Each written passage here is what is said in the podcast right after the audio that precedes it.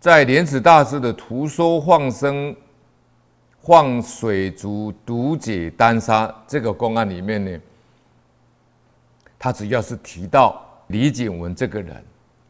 李景文呢，啊，他天性呢很爱护动物，每次外出游山玩水，遇见渔夫捕获水族，就是“一鱼生以钓艇”，就是钓艇就是渔船，捕鱼的渔船。那么“义”呢，他就是把买买物放生，就是把渔船捕上岸的这个。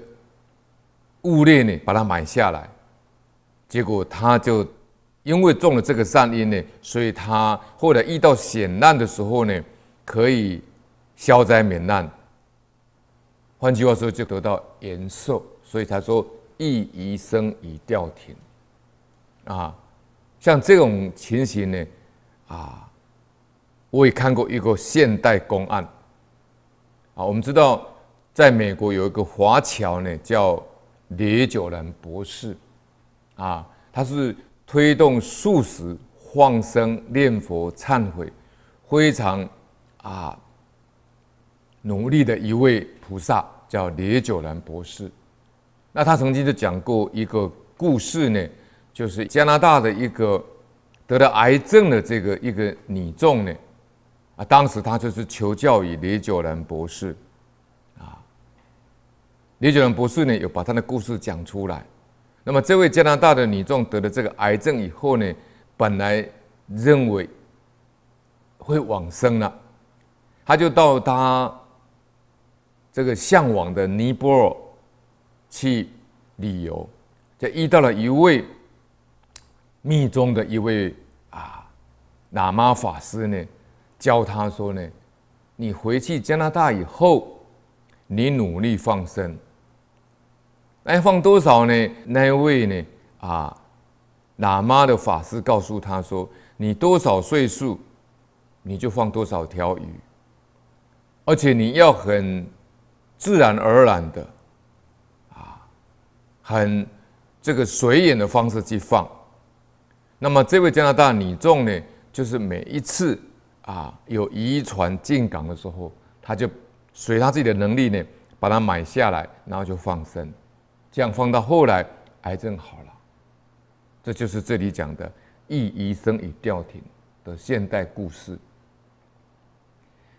啊，那这个李景文呢，他因为他心地慈悲，所以看到渔夫捕获水族呢，一定不惜金钱，全部买来，把它放回江中，让他们悠游而去。啊那么，李景文他虽然这么慈悲呢，但是他呢，他喜欢服用呢养生的补品，这个就是智慧没有开啊，他不这个对这个身体呢啊很爱护啊。那么李景文呢，他喜欢服食养生补品，那他服用了火烧炼的丹砂。积久呢，热气上攻，变成疾病了，背上就长出痈疮。那么延请名医诊治呢，服用种种汤药都没有功效，病情非常严重。有一天呢，他在昏迷睡梦中呢，好像有成群的鱼类用金翼呢。啊这个紧吃呢，啊，他的痈疮，使他呢顿时呢感觉清凉愉快。那么第二天呢，痈疮渐渐消肿，疾病因而得到痊愈。啊，这个呢，跟前面我们讨论的那位厨婢，啊，他呢把主人的。买来的要宰杀的鳖呢，放走，结果瘟疫来的时候呢，这位厨奴厨婢呢，啊，被主人把它丢到水池旁边，等待死亡。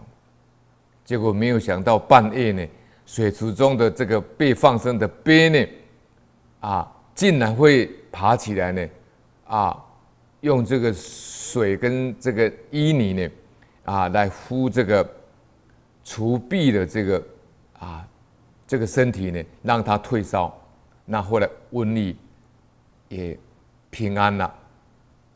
跟这个一样，李景文呢，这个情形呢，跟出币一样。